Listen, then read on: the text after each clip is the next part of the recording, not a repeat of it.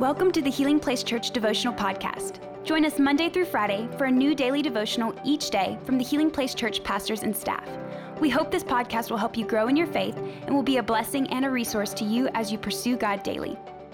Hey, what's going on, church? We are so excited that you decided to join us for this daily devotional. And if you have your Bibles, I want you to open up to 1 Kings 19. And we're going to be reading verses 19 through 21. But before we do, I want to kind of catch you up on what's going on in our story. You see, Elijah, he has just been told by God in verse 16 that he is to go back the way he came and find and anoint Elisha to replace him as God's prophet. And in verse 19, as we pick up the story, Elijah, he sees Elisha from the distance and he's farming his father's land. And the Bible says this it says, Elisha was plowing with the 12th team. Elijah went over to him and threw his cloak across his shoulders and then walked away. Elisha left the oxen standing there, ran after Elijah, and said to him, First, let me go and kiss my father and mother goodbye, and then I will go with you. Elijah replied, Go on back, but think about what I've done to you. So Elisha returned to his oxen and slaughtered them. He used the wood from the plow to build a fire to roast their flesh. He passed around the meat to the townspeople, and they all ate together. Then he went with Elijah as his assistant. I love that story, church. And the first thing that really stands out to me in this story was the calling. You see, Elijah, he finds Elisha out plowing his father's field. And this wasn't anything special. This is something that his dad did, and his dad probably did before him. He was at least, at least a second generation farmer. So this was very common for Elisha's family. But the Bible says that when Elijah, when he approaches him, that he places his cloak, his jacket on Elisha's shoulders. Now, this wasn't common church. In fact, this was pretty special because this was a symbol of Elijah passing on his prophetic authority to Elisha. Now, to understand the significance of this event, the best thing that we can do is try to put ourselves in Elisha's shoes and try to understand what happened that day. So try to imagine with me. You're cutting grass, right? And I know it's hard to imagine because all this rain we've been getting. In fact, I think it's raining right now. But just imagine with me, you're cutting grass, right? You're you're paying attention to the lines. You're you're you're being very precise on the way you're cutting, and you're focused, and all those things. And all of a sudden, you notice a stranger walk into your yard, and you're like, "What is going on?" And all of a sudden, they throw a cloak, they throw their jacket on you. I don't know about you, but I'd be like, "Dude, what are you doing? It is hot out here, right?"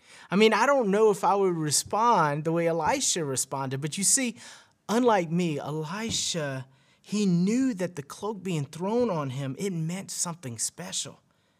You see, that cloak being thrown on his shoulders meant that Elijah was telling him, You're going to be the future prophet of Israel. I mean, how would you feel, church? What would you say? You're out there doing your everyday thing, which you always do, engaged in your normal routine, and in one moment, one interruption, everything changes, church. How would you respond to that? Well, the Bible says that Elijah, he does something amazing. After receiving this calling, Elijah, he goes and he slaughters his oxen. He burns his plow and then he finishes with a barbecue. Come on, somebody. The man's cutting grass and, and he's barbecuing. I can relate to Elisha today. But what I love most about Elisha is he recognizes the significance of this moment. And in an instant, church, he leaves his past behind him and he goes all in for the calling that God has placed on his life in an instant, church. Elisha, he is called to something greater than himself and he is completely committed to what God has for him. Church, I bring up the story today because I wanted you to see that you are no different than Elisha.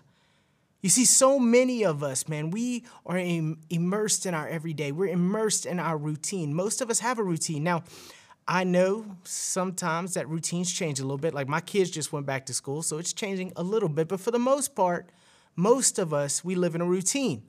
A routine where we grocery shop on the same day, whatever that day is for you.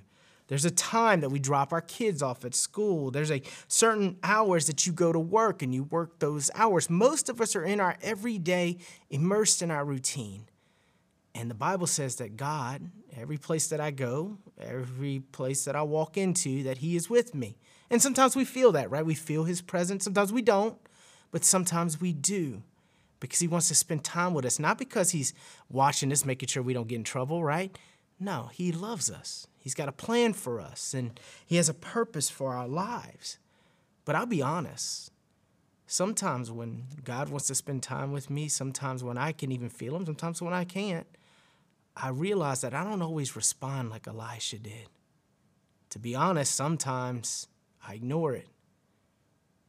And if, when I think about those times, it brings me back to a time where I probably didn't let go of some past things that I should have. You see, I know that self evaluation is hard. Sometimes it's hard to ask ourselves these things. Am I responding like Elisha did that day? And I think about, man, especially if you have good plans and you feel secure in those plans that you made for your life.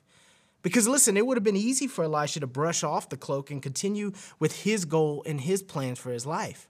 It would have been easy because here he was, a second generation farmer. He was at least going to be successful in the trade that he was taught by his parents.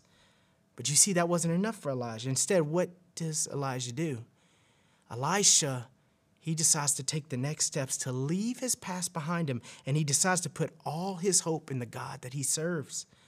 Because I believe deep down inside Elisha, he knew that God's plan was better than any other plan he could ever come up with for his life.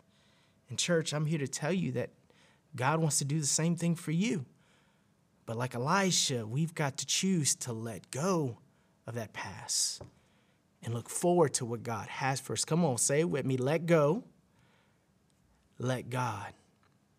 Let go and let God. And I encourage you, wherever you're at in life, if you feel, man, that God is definitely pulling on your heart to do something bigger and greater than yourself, I encourage you, let go of that past thing, whatever that is.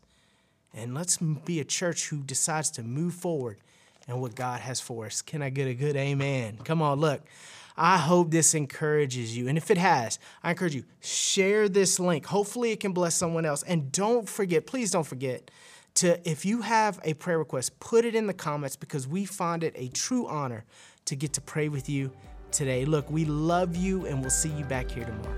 Thank you for listening. Take a moment to subscribe so you don't miss any of the daily devotionals and be sure to share with your friends. For more information about HPC, visit healingplacechurch.org.